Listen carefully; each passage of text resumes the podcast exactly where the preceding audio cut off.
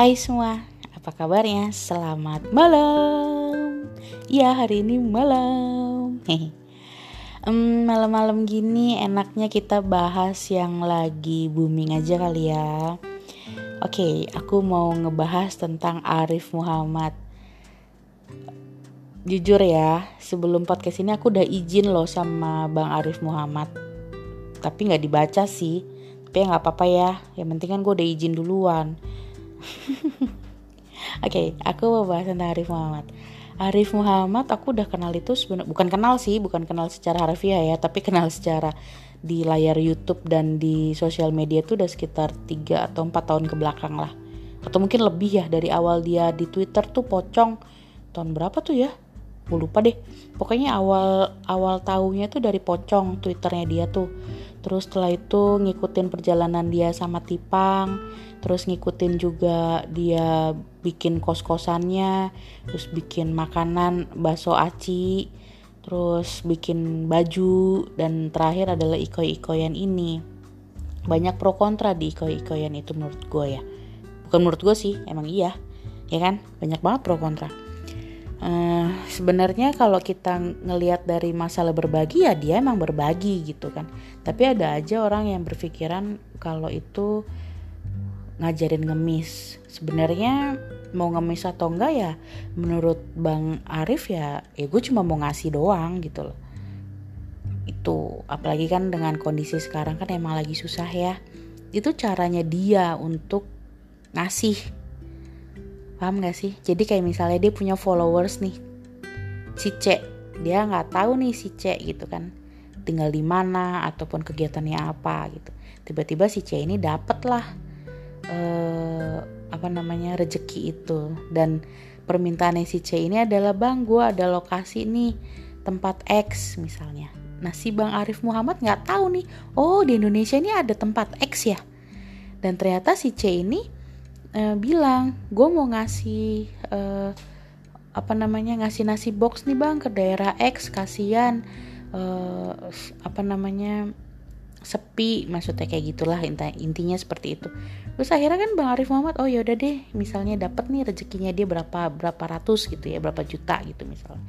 Akhirnya jadi perpanjangan tangan gitu loh perpanjangan tangannya Arif Muhammad untuk ngasih ke uh, orang di perumahan X itu melalui si C. Sedangkan kalau secara pemikiran, Bang Arif Muhammad kagak nyampe tuh otaknya buat kepikiran buat dia mau ngasih ke lokasi X itu karena si Bang Arif Muhammad nggak tahu kalau di Indonesia tuh ada tempat itu gitu loh. Paham kan maksudnya? Jadi kayak perpanjangan tangan aja gitu loh. Kalau orang mikirnya itu ngemis ya itu terserah orang itu sih kalau mau mikirnya ngemis minta-minta dan lain-lain. Tapi menurut pemikiran gue ya Bang Arif Muhammad cuma mau ngasih doang. Toh setiap dia bertitah bertitah dia selalu bilang kalau hari ini lo dikasih rejeki lo mau apa ibaratnya kan gitu. Dia na dia nanya nih kalau lo dikasih duit nih atau dikasih rezeki nih hari ini lo mau ngapain nih? Gitu lo lo mau beli apa? Kalau misalnya ada orang yang menyedih-nyedihkan keadaannya dan ternyata keadaannya tidak seperti itu ya resiko ditanggung siapa? Ya resiko ditanggung tuh orang lah. Bang Arif Muhammad kan emang cuma niatnya cuma mau berbagi gitu loh. Kalau penyampaiannya beda ya udah toh nanti juga akan ada yang ngitung-ngitung kok di atas sana gitu loh kan tentang perbuatan lo gitu. Maksudnya itu. Jadi kalau lo emang mau berbagi ya berbagi dengan cara apa pun dan ini adalah caranya Arif Muhammad gitu.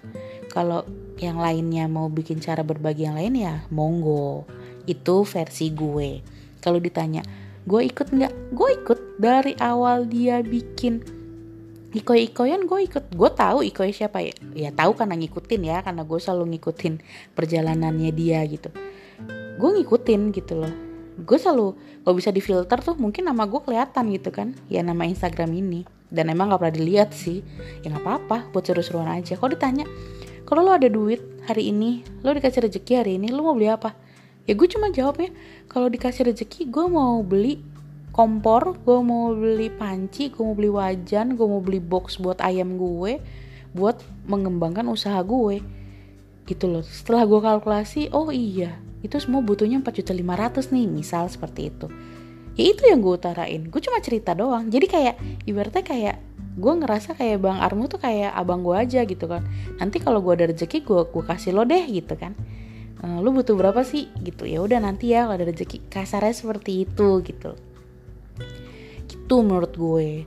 Dan ya kalau memang ada yang nggak dapet ya jangan marah-marah ya. Karena hmm, kebayang gak sih? Itu ada 700 ribu lebih kayaknya yang uh, chat di postingan. Nggak tahu deh ya kalau DM kayak apa. Jadi kalau kalian ada yang nggak kebaca ya udah balik lagi. Rezeki nggak akan ketuker. Kalau memang itu tangan stopnya ke lo ya emang itu rezeki lo gitu loh. Ya kan kadang ada yang ngomel-ngomel tim yang nggak pernah dapat siapa nih? Kayak kayak kubu-kubuan gitu itu. Jadi kan gue yang baca tuh kayak ih apa dah?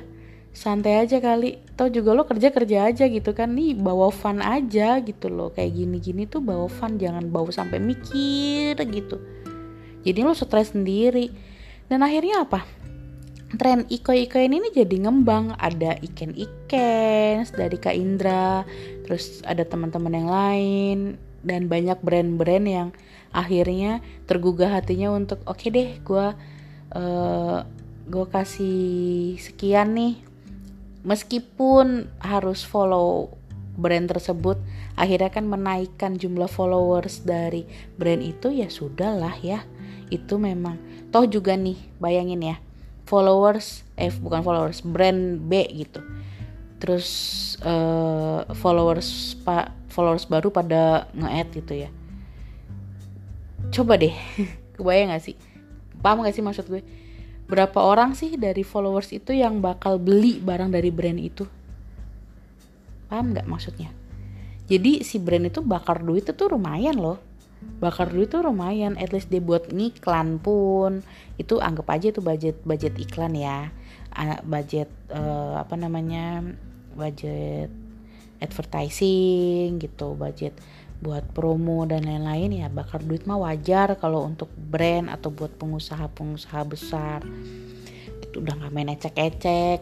Brandnya mah udah yang pasti uh, yang duitnya emang lumayan kuat. Itu untuk menaikkan jumlah followersnya dia dengan berharapan followers itu akan membeli atau mensupport barang dagangannya itu. Logikanya seperti itu guys terus apalagi ya? Hmm, menurut gue iko-ikoyan ya sah-sah aja sih. Selagi hmm, dianggapnya seru gitu. Jadi jangan ada yang baper-baperan kayak ya kok gue nggak pernah dapet nih. Terus pilih kasih nih yang dianggap yang di yang didapetin cuma suku A yang didapetin cuma agama A. Aduh please deh guys. Jangan pernah berpikiran seperti itu. Dianggap santai aja dianggap uh, fun aja. Rezeki lo tetap cari kerja lo tetap usaha lo tetap cari. Rezeki lain jangan lo gantungin hidup lo semua sama iko-ikoyan iken-ikenan dan lain-lainnya itu. Gitu lo guys. Paham kan? Tahu sih lagi susah tahu. Tapi kan ya tetap realistis lah gitu. Jadi bawa seru aja bawa bawa hehehehe bawa hahaha gitu kalau ditanya semua butuh ya semua butuh duit guys. Gue juga butuh semua orang. Ya at least bang Arif Muhammad juga butuh gitu. Nggak ada orang yang nggak butuh duit. Tapi ya udah maksud gue maksud gue tuh paham kan ya? Jadi kita bawa seneng aja. Jadi biar rezeki tuh kayak akan datang gitu. Kalau kitanya juga happy kitanya juga seneng tidak berbeban gitu. Jadi kita bawa happy saja jadi kalau dibilang dukung atau tidak mendukung ikoi-ikoi dan lain-lainnya ya dukung-dukung aja. Nggak gue nggak gue nggak merasa dirugikan dengan apa pun gitu loh. At least dengan follow follow brand ataupun apa ya nggak apa-apa. Follow aja. Toh juga itu bukan hal yang bagaimana bagaimana ya. Gue bukan orang yang terlalu berpikiran gue ngefollow orang berarti gue rugi gitu. Ya nggak apa-apa. Siapa tahu gue butuh dengan barang itu gitu.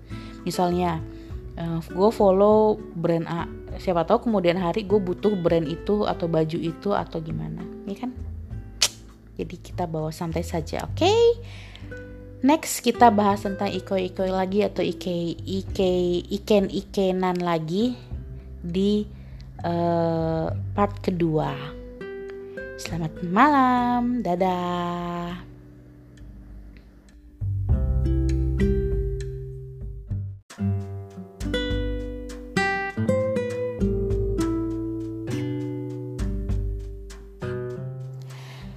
Halo semuanya, selamat malam. Hey, kita bertemu lagi ya, dan sekarang aku lagi mau ngobrol-ngobrol hmm, era 90-an.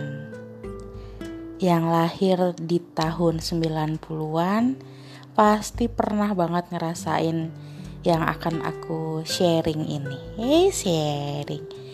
Hmm, pertama pas SD nih Kalian pernah gak sih bekel yang namanya nasi, mie goreng, dan telur ceplok? Mm. Gila itu perpaduan yang the best banget. Dan tupperware-nya kotak gitu guys. Ya gak sih? Apa gue doang ya yang tupperware kotak gitu? Kalian ya gak sih? Sama kan? Soalnya rata-rata dulu pas sekolah tuh kalau nengok kiri kanan teman-teman juga rata-rata ya kotak gitu tempat makannya. Dan kalau ada yang ketinggalan tuh aduh takutnya setengah mati takut hilang atau takut kenapa kenapa deh itu. Jadi jagalah tupperwaremu dengan segenap hati dan segenap jiwamu. Terus setelah bekel itu hmm, pulang sekolah langsung nengok kanan atau kiri nyamperin yang namanya tukang mainan. Tau gak sih? Beli apa? Itu loh yang kertas boneka yang kertas-kertas gitu yang bajunya bisa kalian ganti-ganti tau kan? Yang bong bisa dibongkar pasang. Aduh ya ampun itu kayaknya dulu punya banyak banget deh kertas-kertasan kayak gitu. Bajunya tuh macem-macem terus ada yang uh, kasur ada lemari Hmm, jadi kangen mana ya? Terus apa lagi ya guys? Banyak sih dulu ya mainan. Terus ini, oh ya, kalau beli ciki pasti selalu yang dicari adalah tajos. Dulu tuh punya banyak banget yang namanya tajos. Hmm, apalagi dong. Kalau dulu tuh aku uh, dikasih duit jajannya nggak banyak, sedikit banget karena rata-rata bekel. Oh ya, kalian pernah itu nggak sih uh, olahraga berenang. Jalan tuh bukan jalan sih. Naik angkot mungkin ya. Kalau gue sih kayak dulu naik angkot deh. Naik angkot gitu ke tempat renang. Terus dibekelin sama orang rumah ya gitu lagi. Nasi mie goreng sama telur. Dan itu bener-bener uh mantep banget. Kayaknya capek-capek habis olahraga habis ngambil nilai olahraga kan biasanya kalau renang. Makan itu tuh kayaknya langsung wah ngumpul gitu kan di di meja bulat gitu meja bulat kolam renang. Ih seru ya. Terus apa lagi ya guys?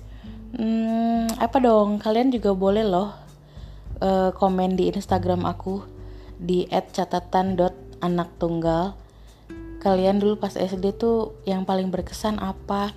Oh ya terus setiap senin ini uh, apa tuh namanya tuh? Uh, upacara ya kan Hmm, dan kalau kelas kalian kebagian ngisi musik, rata-rata kalau nggak main pianika, bau suling, ya nggak sih? Sampai sekarang kayak suling gue masih ada deh. Tapi ditaruh di tas mana ya? Hmm, kalian masih apa nggak lagunya? Terus petugas upacara pernah. Aku pernah jadi pembawa bendera. Terus pernah jadi baca undang-undang juga pernah. Itu termasuk deg-degan sih. Wajib banget punya yang namanya sarung tangan. Kalau pas lagi tugas tuh sarung tangan ketinggalan hmm kelar hidup lo. Langsung deh beli ke ini ke kayak koperasi gitu ya. Terus apa lagi ya guys? Hmm, jam istirahat ada kantin ada. Itu makan kayak es mambo tapi dari susu coklat aduh itu enak banget. Hmm ditaruh di termos gitu kan nama ibu kantin. Tapi emang gue jarang banget yang namanya jajan sih bukan orang jajan gitu. Terus apalagi ya? Pulang sekolah gue naik sepeda. Karena kan kedua orang tua kerja jadi kadang nyokap atau bokap jemput itu pas lagi hari Sabtu aja atau pagi gue dianterin sama bokap. Tapi jarang sih rata-rata kelas 2 ke atas atau 3 ke atas gitu gue lupa gue udah naik sepeda.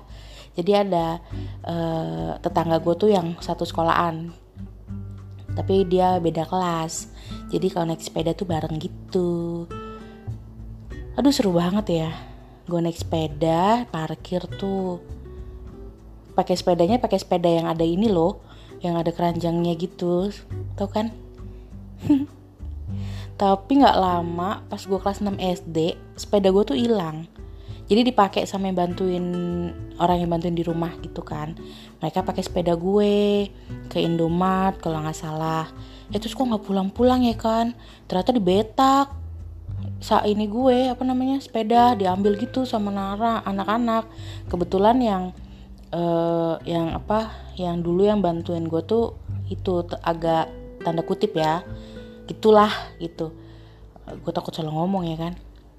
Terus akhirnya sepeda gue hilang.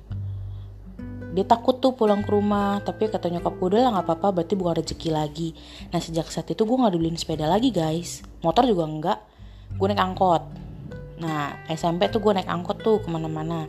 Jalan kaki naik angkot naik beca dulu gue tinggal di Bekasi jadi masih ada beca. Terus habis itu naik motor. Kalau naik motor pertama kali gue belajar itu hmm, SMA SMA kelas 3 kalau saya udah mau lulus kok. Gue bukan kayak anak, -anak zaman sekarang yang SD udah udah petentang petenteng naik motor. Enggak gue sama sekali gue baru bisa benar-benar bisa naik motor itu SMA kelas 3 mau kuliah. Dan itu adalah motor pertama gue pas kuliah baru bener-bener bisa tuh. Balik lagi ke zaman SD zaman SD main yang namanya tak jongkok benteng terus galaksi. Galaksi apa galaksin ya? Terus gobak sodor ya. Terus hmm, oh ya terus pernah pas pramuka ya kan? Camping tuh ceritanya. Kalau camping eh, gue lupa waktu tuh gue camping gak sih yang di Cibubur itu yang pramuka? Tapi seinget gue gue pernah camping di parkiran uh, sekolahan. Jadi bikin tenda-tenda gitu di sekitar di sekeliling sekeliling jalanan sekolah gitu. Terus ya asa-asa di hutan gitu deh. Pakai pakai apa namanya pakai lampu kayak petromak gitu juga. Bukan petromak sih lampu apa ya kayak senter-senter gitu deh. Terus tetap ditabur-taburin garam. Tapi nggak berapa lama gue dijemput sama nyokap gue kalau nggak salah sih. Oh enggak enggak enggak enggak gue inget gue ini jerit malam dulu. Siapa yo yang zaman SD pramuka pernah jerit malam. Asli gue kejar guys itu takut banget kan sama kakak kelas gitu kan ditakut-takutin gitu kan kalau jerit malam. Oh, ada yang hihihi gitu-gitu. Tapi gue lolos sih. Gue termasuk orang yang rada berani deh kalau untuk hal untuk hal-hal yang kayak gitu. Karena udah mindset gue aja ah, ini orang gitu kan. Gue udah tahu gitu. Dan gaul gue emang dulu pas SD emang rada ini rada naik tingkat. Nih karena teman sepedahan gue kan kakak kelas jadi kadang kalau pulang bareng tuh ya sama teman-teman mereka jadi kayak udah biasa aja gitu dan suka denger-denger omongan mereka. Terus pas zaman SD juga pernah suntik suntik masal tuh dipanggil ke ruang BP atau ke ruang uh, kesehatan gitu ya ngantri buat suntik. Itu udah paniknya setengah mati tuh takut banget karena mau disuntik. Udah pada stres udah ada nangis nangis seru sih terus apa lagi ya? Gue agak agak memorinya agak berkurang gitu. Tapi gue tahu banget gue SD tuh gue seru banget. Oh ya dulu pas gue 4 SD nggak hmm, tau kenapa rambut gue tuh pernah ubanan pas SD dicengin tuh sama satu kelas. Ih udah tua lo ubanan ubanan. Dan ternyata usut punya usut emang gen gue dari nyokap itu emang rata-rata SD tuh udah pada ubanan semua gitu. Jadi ada yang nyelip gitu kan di uban gue. Tapi sampai sekarang sih aman-aman aja sih. Nggak ada dicengin tuh satu kelas udah tua udah tua lo udah tua udah ubanan nenek-nenek gitu. Kalian pernah gak sih diceng-cengin gitu satu kelas? Tapi ya udah cuma hari itu doang. Besoknya juga udah nyantai lagi. Coba deh hal apa yang paling lo nggak bisa lupa sama kenangan SD di tempat kalian? Cerita ya. Dadah